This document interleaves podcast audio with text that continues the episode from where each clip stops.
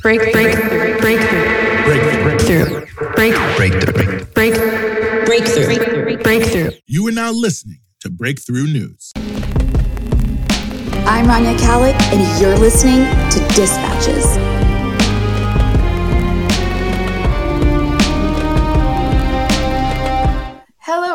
Everybody. I'm Rania Khalek, and this is Dispatches. I have a great guest today to talk about the U.S. withdrawal from Afghanistan and what that means for Afghans in particular. I'm joined by a researcher at the Christian Michelsen Institute, Aziz Hakimi. Hello, Aziz, and welcome. Thank you. Thank you for having me. So, I want to start off by asking you can you tell us a little bit about yourself um, from where you are in Afghanistan?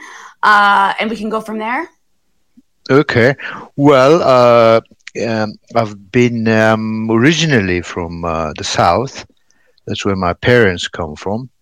Uh, but I've lived in Kabul. I went to school in Kabul, and uh, I've uh, I've worked there for many years, and I've been in and out. So mm, I haven't lived there sort of throughout throughout my my life. There were periods that I went out for studies. There were periods when I did a bit of work there, and uh, and then I left in 2017, and now I live in Bergen in Norway. Very cool. And what is the situation like now in the area of Afghanistan that you come from? Well, where I come from, it's uh, you know it has been quite. Uh, restive for for for for many years because that's sort of uh, I mean I'm come from Paktia, so it's very close to Khost and uh, Paktia and sort of Ghazni, and this whole area is basically used to be Haqqani uh, stronghold. So there was quite a lot of uh, fighting that was happening, and it still continues to happen and just like you know other parts of the country you've got sort of government presence in in the center of uh, the provincial capital but uh, sort of the outlying areas or deep in deep the, deep into the countryside it's insurgent uh, territory really. Yeah so fighting continues. What is your so what's your academic and professional background? Well i've uh, I did my doctoral research at uh, the School of Oriental and African Studies, University of London, and my own uh, research was on local militias and mm. what, at the time, was uh, uh, uh was known as the Afghan local police.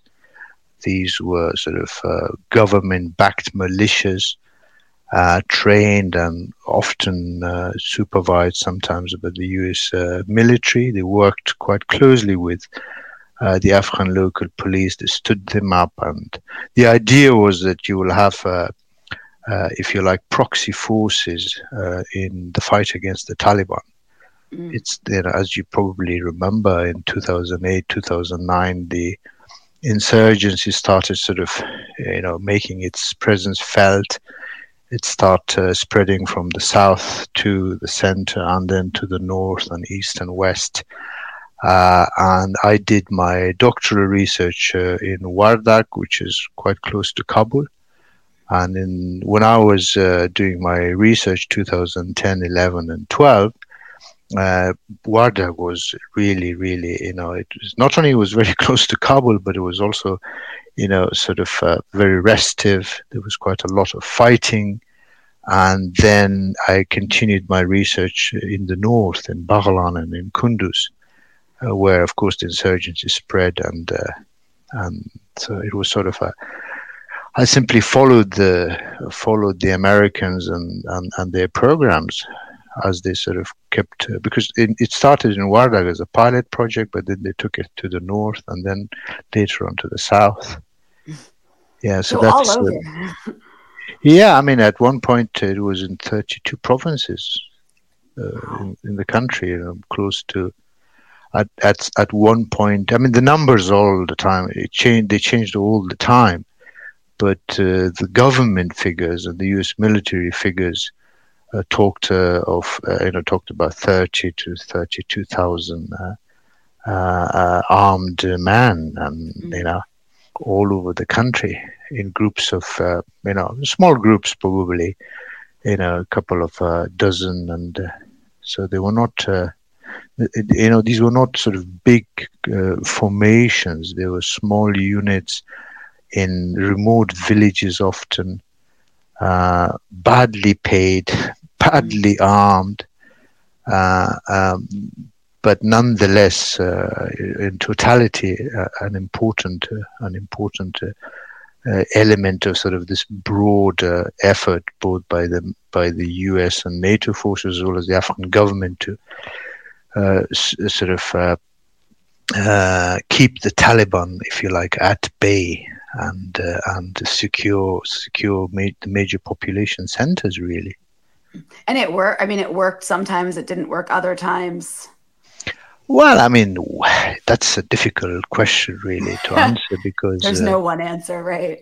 No, because it all depended on the local context. In some places, they were quite uh, effective, if you like, in terms of providing uh, a, a, modicum of security. In other places, for example, in Kunduz and in Baghlan, uh, instead of protecting the local population, they became the predators. Mm. Uh, and sometimes because you know different groups were armed, instead of fighting the Taliban, they would fight each other for control mm. of territory and, and, and influence and and power. So you know, it was a patchwork. It was eh, you know, it, it in every situation. And I, I studied it, uh, the Afghan local police in three provinces, and in each province, the dynamics were different. The, the conflict history was different. The power relations were different, and uh, you know, these groups, uh, the way they emerged, the way they also evolved over time, the kind of relationship, of course, they had with power holders in Kabul. Uh, you know, so the dynamics were very different and the outcomes were quite different. Of course. Can you tell us a little bit about the work you did with NGOs in Afghanistan?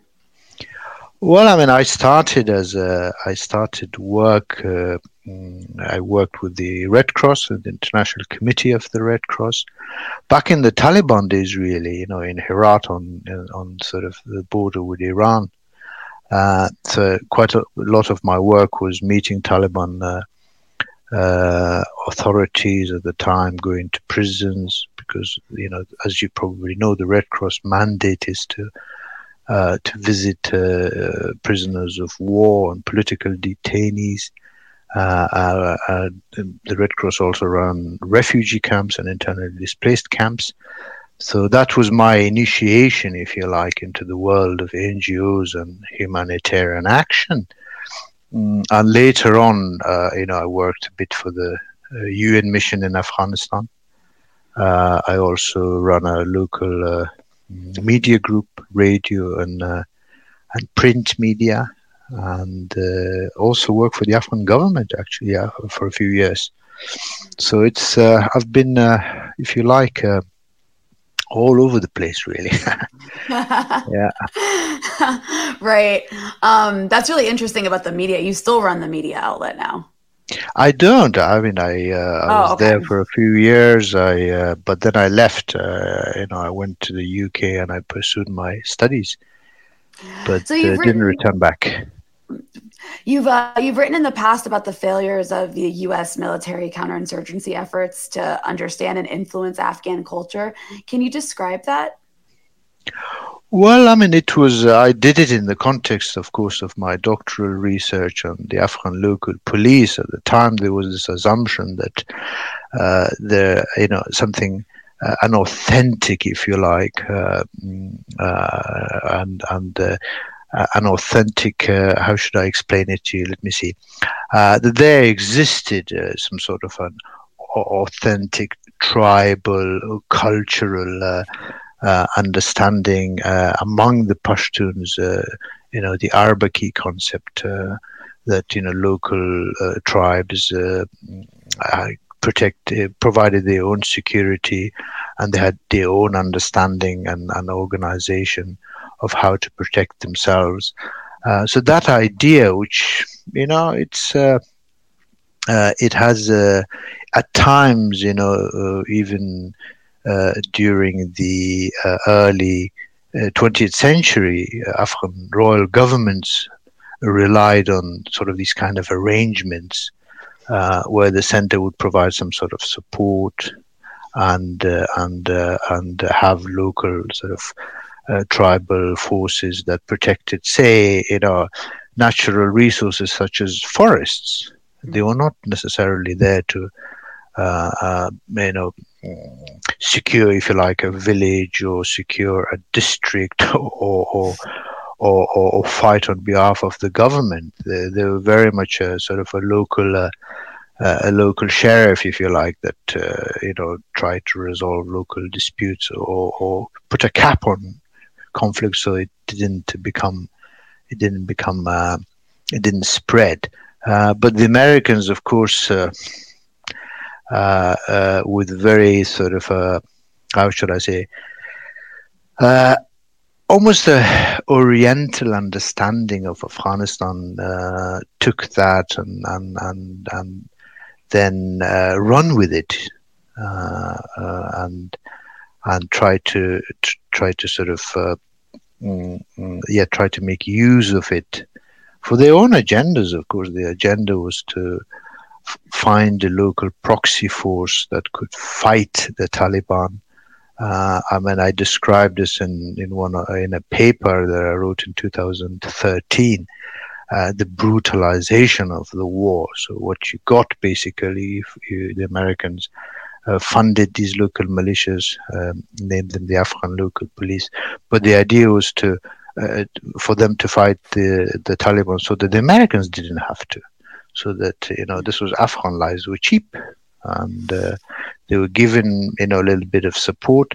Uh, and uh, because of course they were already and in the past they had uh, been either allied with the Taliban or fought the Taliban, or before that during the Soviet uh, uh, period when the Soviet Union invaded Afghanistan, you know, these groups uh, were there. You know, they were they didn't come out.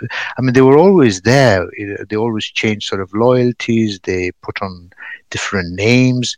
Uh, uh, so you know, in one way or another, they were involved in local power struggles. So when the Americans came and sort of gave money to one group, uh, and you know that that sort of tipped the balance of power and got to use them against the Taliban for a period. Uh, you know, it was uh, it, it worked for a while, but as that support was withdrawn, you know, the dynamics again changed, and that was uh, the kind of uh, uh, the kind of um, uh, it, and in that sense, you know, it it wasn't effective. It wasn't. Mm. it was a stopgap measure, really. I mean, the idea was you would fund these local militias uh, I would get them to fight the Taliban. It would it gave the Americans and NATO forces some breathing space in order to then focus on training the Afghan army and the Afghan police, the national army and the national police. Uh, and that was kind that was the kind of thinking. And the idea was that you know once they had served their purpose, they would be stood down. but you know once you arm a once you arm local, uh, you know, local forces, they take a life of their own and they get mm-hmm. involved in local power struggles, and it's not easy. I mean, disarmament in Afghanistan has never really worked, even under the auspices of the UN. You know, in the early 2001 and 2002 or three, uh, some you know old weapons were were brought in and uh, they were handed in, but uh, uh in that kind of environment would, when when you know everybody was insecure uh, it, it, just didn't make sense for a lot of armed groups to give up their weapons and uh, sort of relinquish power. So they kept their weapons and and when when you know the Americans came around and wanted to give money they just volunteered uh, yeah it's a kind of yeah naivete very much in American fashion um, so that said, what how do you see, I guess, Afghan communities? I know this isn't an easy question because it depends who you're talking about, but how do you see Afghan communities responding to the prospect of a U.S. withdrawal? Well, I mean, again, you know, it, you will have to study it at, uh, at the local level. In in a lo- don't forget, in a lot of places, the Americans have already withdrawn. Places like mm. Kunar, places like, uh, say, Baghlan and uh, you know Kunduz and Wardak. Uh, so, it you know for the past uh, couple of years, maybe four or five, it's been the Afghans, the Afghan army, the Afghan police, the Afghan special forces that have been doing the fighting. I mean, don't forget that. Uh, uh, you know, thousands of Afghan security forces have died fighting the Taliban and uh, both the Americans and the Afghan government have admitted that, you know, at the rate that the Afghan security forces are dying or being wounded, it's just not sustainable. They just can't keep. Uh, they just they just can't keep it up.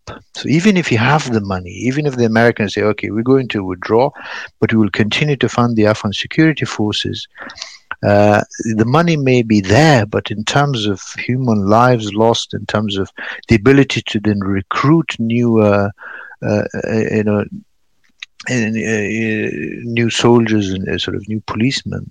it's just to me, it just seems that we can't keep this. we can't keep we can't keep going on at the rate that uh, we are losing lives. So at some point, uh, you know, things have to change, and uh, yeah. So in that sense, mm, you know, in, the, this this has been going on for a long time.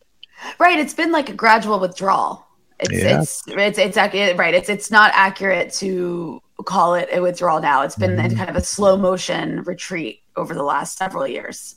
Um, yeah, it started in 2012. Remember. Mm-hmm. So I mean, what will the consequences be of what of withdrawing what's left? I guess. Exactly. I mean, we're talking about what three thousand. Yeah, and then I guess another uh, six thousand or so, so NATO troops. Yeah, right? so in totality, maybe we are speaking about eight thousand troops, who, by the way, are not doing the fighting, who mostly in their bases. They may provide logistical and aerial support, but it's already, you know, for the past uh, whatever half a decade, it's been the Afghans doing the fighting, shedding blood and killing. Right and that's how it's going to continue, I suppose. Well, I mean, I mean, the, uh, we were all hoping that uh, the negotiations in Doha and uh, now that it's sort of spread to Istanbul would give uh, give us a sort of a political roadmap and. Uh, uh, before the Americans withdrew, I mean, there's also criticism of how the Americans managed this whole negotiation process uh, I mean, the, they've been criticized for handing too much to the Taliban too early. Uh, and already agreeing to withdraw their forces before they had uh, sort of uh, a, a, political roadmap or a political sort of commitment from the Taliban. Uh, uh, and unfortunately, we are where we are. The Americans are withdrawing. The Taliban are already saying we have won the war and now sort of desperate, desperate attempts to get the Afghans to talk to each other. I remember very recently, I think it was the NATO Secretary General who said, "Oh, we're leaving, and we'll leave it to the Afghans to basically find a way to, to, to, to." Uh, uh, to, to yeah to find a sort of a uh, what was his exact words to yeah to basically you know reach some sort of a political settlement and and and uh, and uh, find a way to peace. after uh, 20 years, yeah. Exactly. After 20 years and after, you know, mm, arming so many militias, after, after, you know, failure to, to, to negotiate with, with the insurgents and then find a political solution sort of you basically washing your hands of this conflict and saying, you know, it's up to Afghans to now find peace. and uh, so, I find that very, very cynical. So we most associate uh, Pashtuns with the Taliban. How has Pashtun society changed, and how have the Taliban evolved since 2001? Well, that's uh, that's an interesting question because uh, uh, I mean, my own understanding of, of, of the conflict and how it has evolved since 2002 or three. Uh, the Taliban have, I think, even if you look at the negotiating team in Doha, have demonstrated that they're not just a purely Pashtun phenomena. You know, they're active in Badakhshan, they're active in the north, they are active in the west. So, in that sense, they've been able, even among Uzbeks and Turkmens, uh, surprisingly. Uh, uh, and one of the things that the Taliban have always been, uh, to some extent, quite successful in projecting, they've projected this idea of a, of a sort of a non-Pashtun movement, a non-ethnic movement, uh, inspired by Islam, of course, and Islam is a unifying fo- force in a multicultural society like Af- Afghanistan. So, f- for the Taliban to call the Taliban a Pashtun phenomenon, I think would be a grave mistake. And and in that sense, uh, you know, that's uh, that's why they, they, you know, they've been able to to uh, recruit uh, Uzbeks and, and, and Tajiks and, and, Turkmens and uh, at some point even had allies you know among the Hazaras in central Afghanistan uh, before the Americans arrived. So the Taliban have always demonstrated an ability to negotiate to find a common path really with others uh, and of course you know in a conflict when you're the most powerful uh, force, uh, you know, there is always, you know, there will always be others who would be willing to join you, and they may overlook sort of uh, uh differences or, or, or histories uh, or conflictual histories, as as the Taliban have demonstrated. So, in that sense.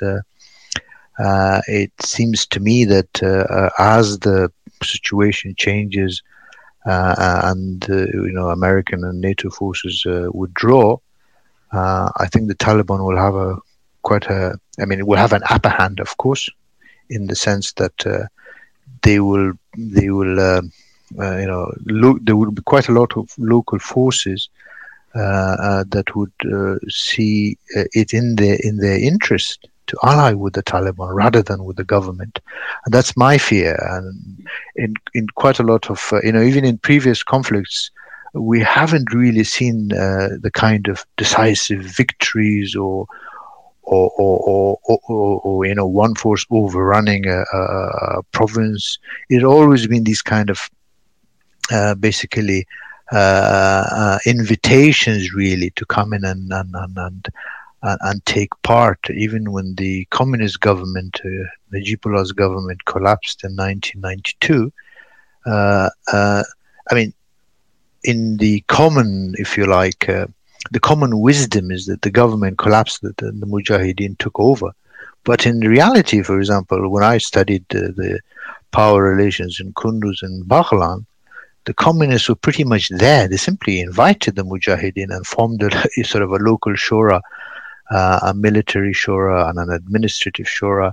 And it was a patchwork. Dostum is a very good example, you know how he allied with the with the Mujahideen uh, uh, and then took uh, took over Kabul and and and, uh, uh, and yeah. So in that sense, I think we'll probably see something similar, where the Taliban would enter in you know into. Uh, into alliances with, with local forces. They will probably not fight everybody. That makes sense. And I mean, you spoke about some of the changes. I guess how does that speak to how Afghan society has changed since 2001 as a whole?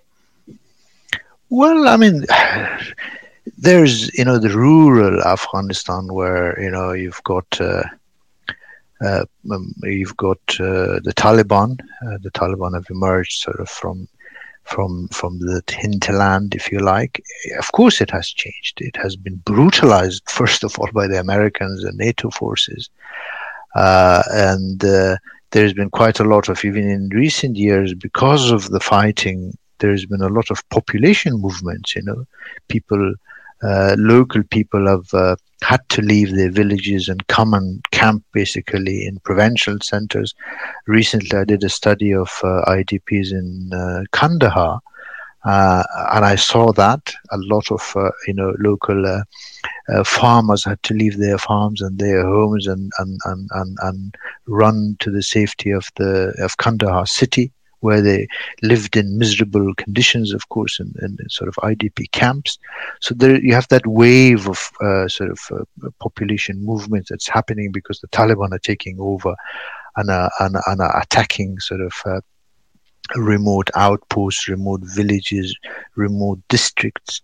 Uh, so yeah, so that's uh, that's already happening, uh, and of course, uh, then there's this you know amazing urbanization that has happened in these big cities like Kabul, Herat, Kandahar, and uh, and Mazar-e Sharif.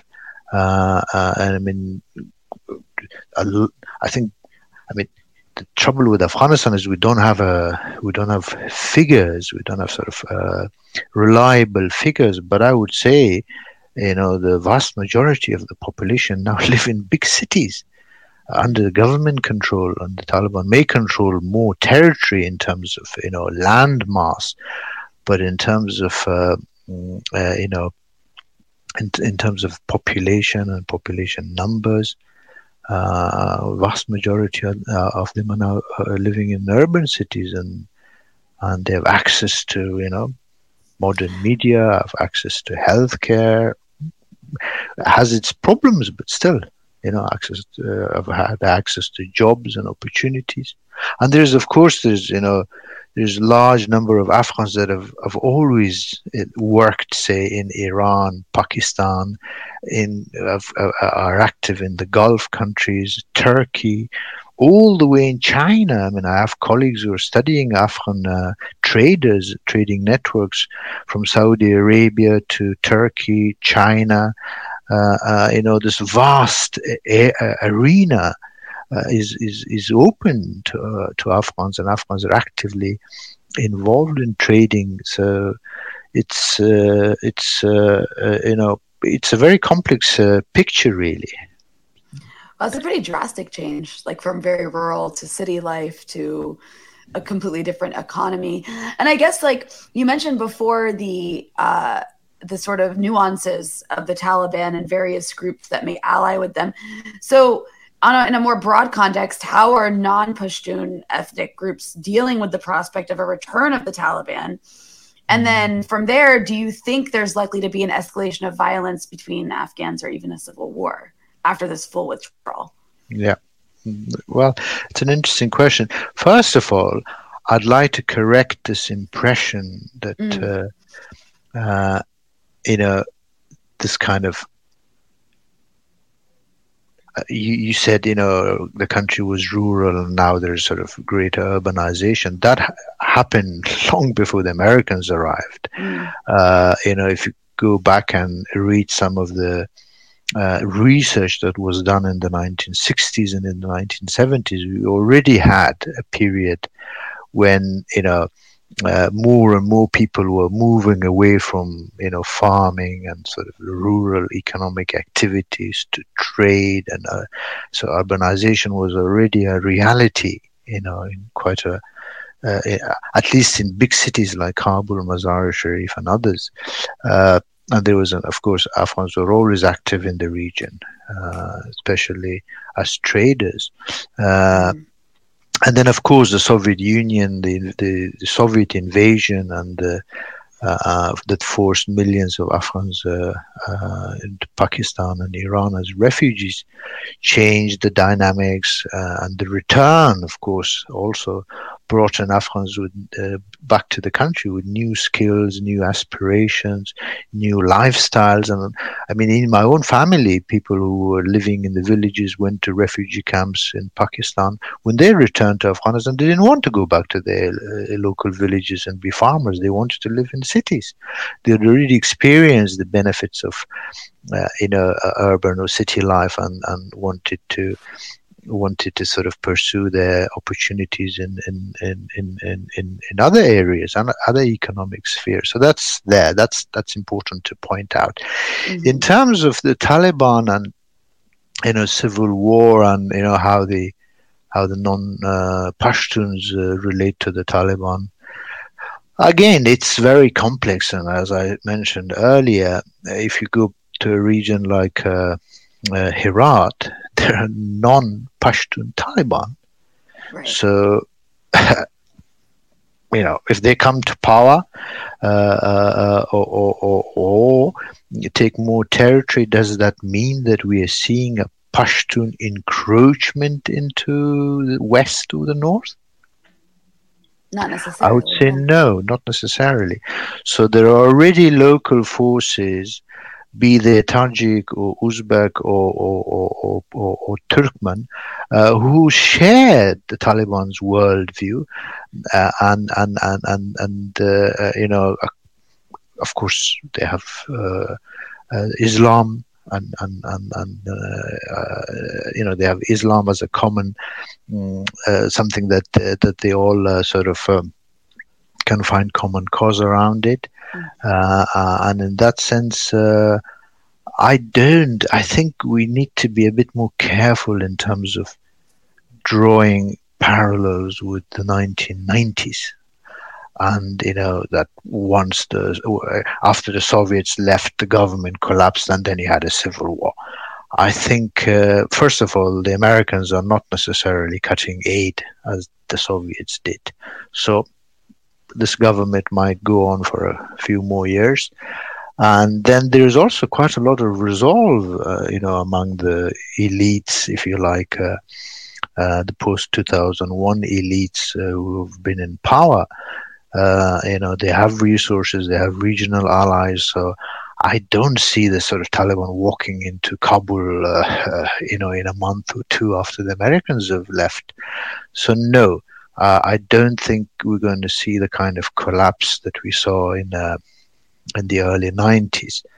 Uh, and yeah, so in that sense, I'm not I'm not an alarmist, and I don't want to buy into the sort of alarmist ideas because they're self-serving primarily really for the Americans because they would they would want to present this uh, picture that you know we went there we brought modernity we brought uh, human rights we brought uh, i don't know uh, sort of liberal politics once we leave it's all going to sink and because primarily t- the American generals were using that saying, you know, we should stay here. We should always maintain a footprint because if we leave, then you're going to get a civil war and you're going to get Al Qaeda coming back. Uh, you know, I think we uh, I think we need to be we need to take those uh, assessments with a bit of uh, yeah with a bit of skepticism, healthy skepticism, I would say.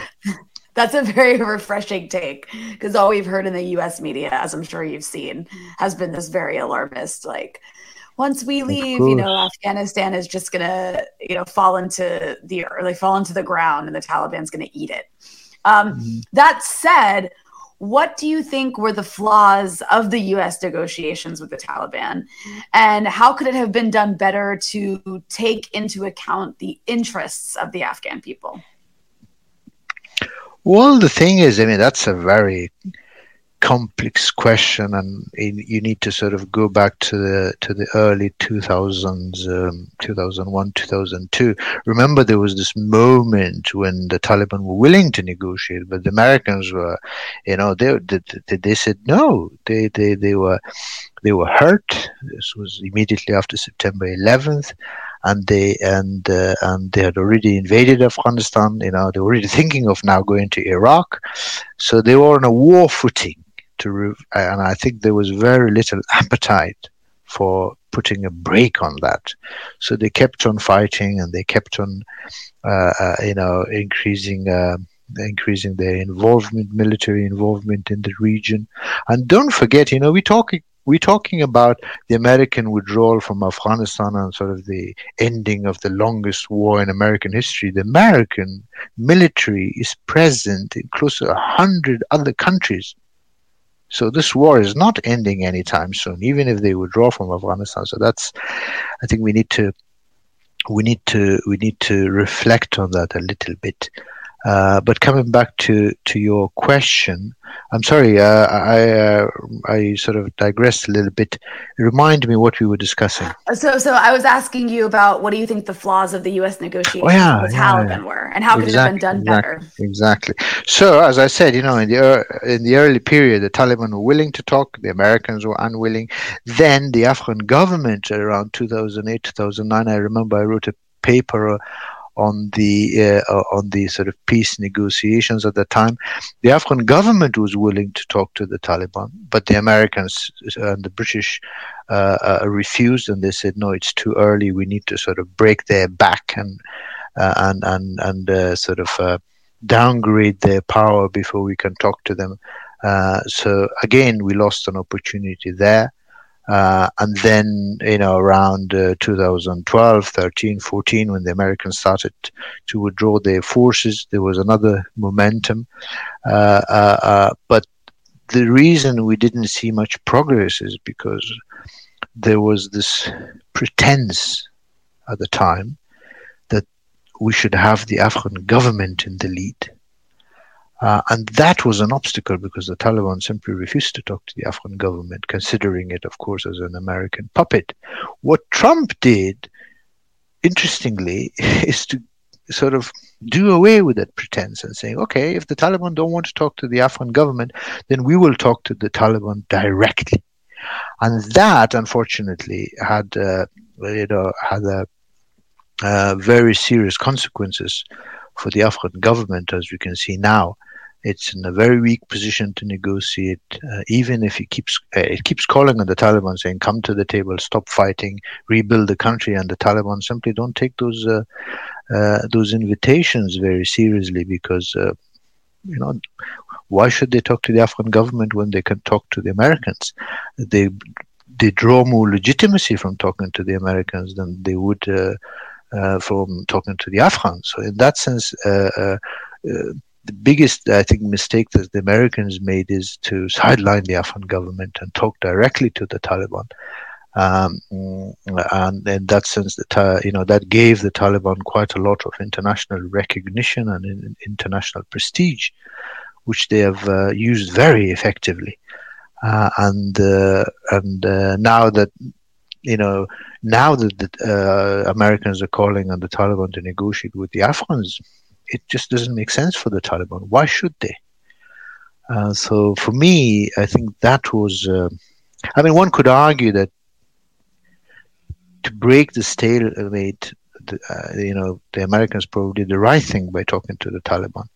But the way they've sidelined the Afghan government, unfortunately, has uh, made it very difficult for for the phase that we are in right now sort of this intra-Afghan talks and intra-Afghan dialogue because the asymmetry of power relation is just too too too too stark. Uh, and uh, and I, I'm not I'm not sure how how are we going to change that. So I I have to ask you this because this has been such a central part of the discussion. Um, what do you think will happen to civil society and to women in Afghanistan with a U.S. withdrawal? Oh, interesting. Um, thank you for asking that question because I recently saw an op-ed in the New York Times, and it sort of uh, made me very concerned because you've got sort of uh, uh, two aspects to this. Really, on the one hand, you've got journalists, uh, uh, sort of, if you like uh, uh, civil society um, activists and human rights activists who are rightly saying, you know, rightly concerned about uh, the American withdrawal and uh, and and what might happen afterwards. Uh, uh, but that also plays into this kind of uh, dynamics where the Taliban are seen as barbarians and the Americans are seen as liberators, and for me, that's very problematic. Uh, and on the other hand, you've got uh, what I uh, what I call sort of Taliban Talibanologists, those who study the Taliban, who've already uh, abandoned sort of their interest in in, in, in, in the Afghan government and in, in researching Afghan institutions and uh, sort of state politics, and have uh, tried to explain and try to tried to really explain the Taliban to the Western audience, you know, that they're running schools and that they've changed, that they even uh, the, the, the, the, the term liberal was used for the Taliban in one recent uh, uh, opinion piece. So for me, that's uh, that's uh, that's interesting, but at the same time, it also mm, uh, it, it's also uh, uh, you know it's concern it, it concerns me because it plays into these kind of dynamics uh, uh, where you know Afghan journalists uh, are leaving the country seeking you know asylum in, in the US and, and, and Europe because they're for for the right reasons worried that you know the, space is shrinking and they cannot uh, there's quite a few journalists have been killed they've been threatened. Mm, mm, mm. and uh, and that's true and that's a reality. Um, but at the same time that also plays into sort of this broader broader rhetoric that uh, that once the Americans leave, you know, there will be no space for Afghan journalists and Afghan civil society. And Afghan, um, uh, if you like, uh, reformers and uh, and it happens you know it had happened in the past and it will happen now. Not everyone will leave. Some will leave others will stay. And uh, we all have to wait you know. We can't predict the future. This is the trouble with the uh, this is the trouble with this kind of discussions because we don't really know what will transpire. So some of us will of course uh, you know be alarmed at what we're seeing now uh, and may make decisions that may not necessarily be the right ones. And uh, so, in that sense, yeah, uh, uh, you know, I can. I don't want to speak for for my colleagues in Kabul, for my friends in Kabul. You know, I live in the safety of uh, of Norway, so one has to be aware of that. I don't sort of minimize the, the, the threat that quite a few of them face. Mm, but uh, yeah, it is it is difficult. It is uh, tough. It is. Uh, you probably follow the news. There has been quite a. Uh, you know, in the past, you we would be concerned about suicide bombings. You know, you were driving, you don't know when it's going to happen. A car next to you might explode. So, to minimize that, you will, you know, restrict your movements. You won't be, you know, you try to avoid uh, traffic jams and uh, and all that, or government buildings. But nowadays, you know, it's the targeted assassinations. They come for you, mm. and that's difficult. If you are on their list, what can you do? You probably will have to leave the country, and uh, yeah, so that's very terrifying. So, what do you think will happen to the current government in Kabul and the Afghan security forces? You spoke, you kind of touched on this a little bit, but I guess in a more um, elaborate. Well, yeah, I mean, it's uh, I can't, as I said, uh, I, I, you know, I'm, I'm a researcher. I study object conditions. I can't predict uh, what's going to happen, uh, say, in the next six months or a year. Mm, it, but one of, but you know, looking at sort of uh, uh, the past history, uh, you know, if the if NATO and the American government continues to fund the Afghan security forces, uh, you know, they will remain an institutional factor. The, they will not necessarily disappear overnight. Uh, uh, so we have to see for how long uh, the you know, uh, the Americans and NATO uh, will provide, you know, the five or six, four or five billion dollars that the Afghan security forces need. Uh, so that's one question. And then in terms of okay, are we going to see any uh, sort of political movements? Uh, if there's uh, some breakthrough in the negotiations, and then we may not need to keep you know 350,000 security forces uh, you know to fight. Then slowly slowly we'll have to think about how to reintegrate um, uh, you know the insurgents the Taliban and other groups uh, in terms of uh, what immediately going is going to happen to the Afghan government. I think it will probably continue to stay in the cities in the major urban centers using its police and army. And don't forget, uh, it, uh, the Afghan government has now quite a good special forces that they rely on, that it relies on. CIA has its own, you know, uh, forces that uh, is never acknowledged, but these are also very effective against the Taliban. That's the word you hear. Uh, so overnight, I don't think uh, uh, I, I, don't think we're going to see Kabul sort of uh, the Taliban uh, entering Kabul anytime soon. You'll probably see a lot of intense fighting around urban centers. Quite a lot of you know, as as, as it happened in Kunduz you know, one day you'll have the government taking over, the next day the Taliban will overrun it, then the government will again send some forces and get uh, the Taliban to back uh, back out. My feeling is that you will probably see a lot of that in, mm. in, in, in and around major urban cities. This kind of uh, you know back and forth action. Um, do you think Afghanistan can exist as a stable, unified country? um, like w- experiencing development? And if so, what is needed to make that happen? It's a big question, but yeah, uh, and this is an interesting question because even despite you know all the horrors of the civil war in the 1990s, Afghanistan did stay as a united country. We don't have any sort of secessionist movements uh, like the Kurds say in Iran or in Iraq. Uh, if, despite all our ethnic differences, I think Afghans uh, are still, uh, uh, and surprisingly, you know, surprisingly, um, uh, you know, they, they're very sort of uh, attached to the idea of Afghanistan and the idea of Afghanistan as it exists now.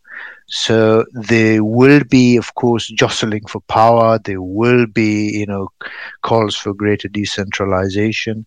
Mm, mm, mm. And but Afghans have also, uh, you know, shown the ability to coexist. It's an ancient civilization, you know. it's. Uh, I was recently reading uh, some research on sort of the, uh, the, early Islamic period of how Balkh uh, in northern Afghanistan was a was a, a place for, mm, if you like. Uh, rebels who fought the Sassanid Empire. So, you know, my Afghanistan is not going to disappear anytime soon as a geography. And as people you know it will be there you know. The russians left you know. The cast of characters will change. And i don't believe in this idea of you know state collapse and, and all that because states don't collapse.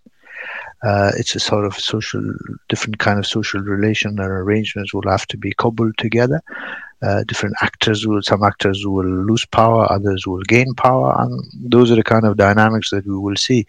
But one of the things that i'm, I'm actually uh, uh, uh hopeful uh, for is that we will see hopefully a reduction in violence the kind of violence that we see now and and and at some point you know afghans will have to find a way to resolve their problems and and and, and uh, work out some sort of an arrangement. It might not be ideal, but you know, even after the 19, the early 1990s, you know, when there was great, uh, there was quite a lot of violence, you know, fighting in the streets of Kabul.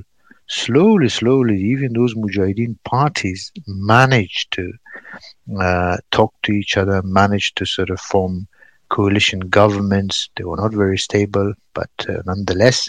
And then the Taliban, you know, the Taliban arrived, and at one point it conquered 90% of the country, and you know, it was peaceful. It was uh, it was peaceful. It was uh, it was there, and then you know, unfortunately, the Americans arrived, so you got a very different dynamics. So we'll have to see. I, I will really have to see what uh, what will happen. And then, do you think that regional actors can play a positive role in helping to bring about that sort of peace in Afghanistan? Well, I mean, if you go back to history, the uh, regional uh, actors and our neighbors have never played a positive role, unfortunately. You know, you've got these regional, regional rivalries between Pakistan and India, then the Saudis and the Iranians. Uh, uh, so it's all there. Of course, the Russians are a major factor here. The Chinese are to some extent. Uh, I think that consensus, uh, uh, there was an international consensus to see some sort of a stability in Afghanistan. I think that collapsed in, you know, around 2012, 13.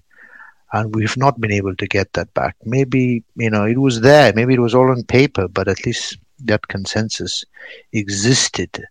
Um, but now that you know, sort of the major powers are, withdrawing and and uh, and are leaving, I think regional competition will increase, and uh, and uh, Afghanistan, because of its geography, because of its position, unfortunately, is in a very weak position to then balance all these various forces.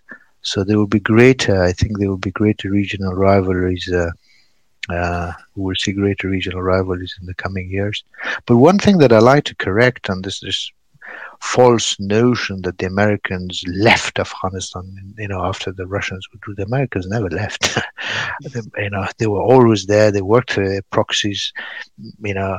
Uh, uh, so the idea that you know the, the Americans abandoned Afghanistan, I think historically is incorrect, and I don't think they will do that even now.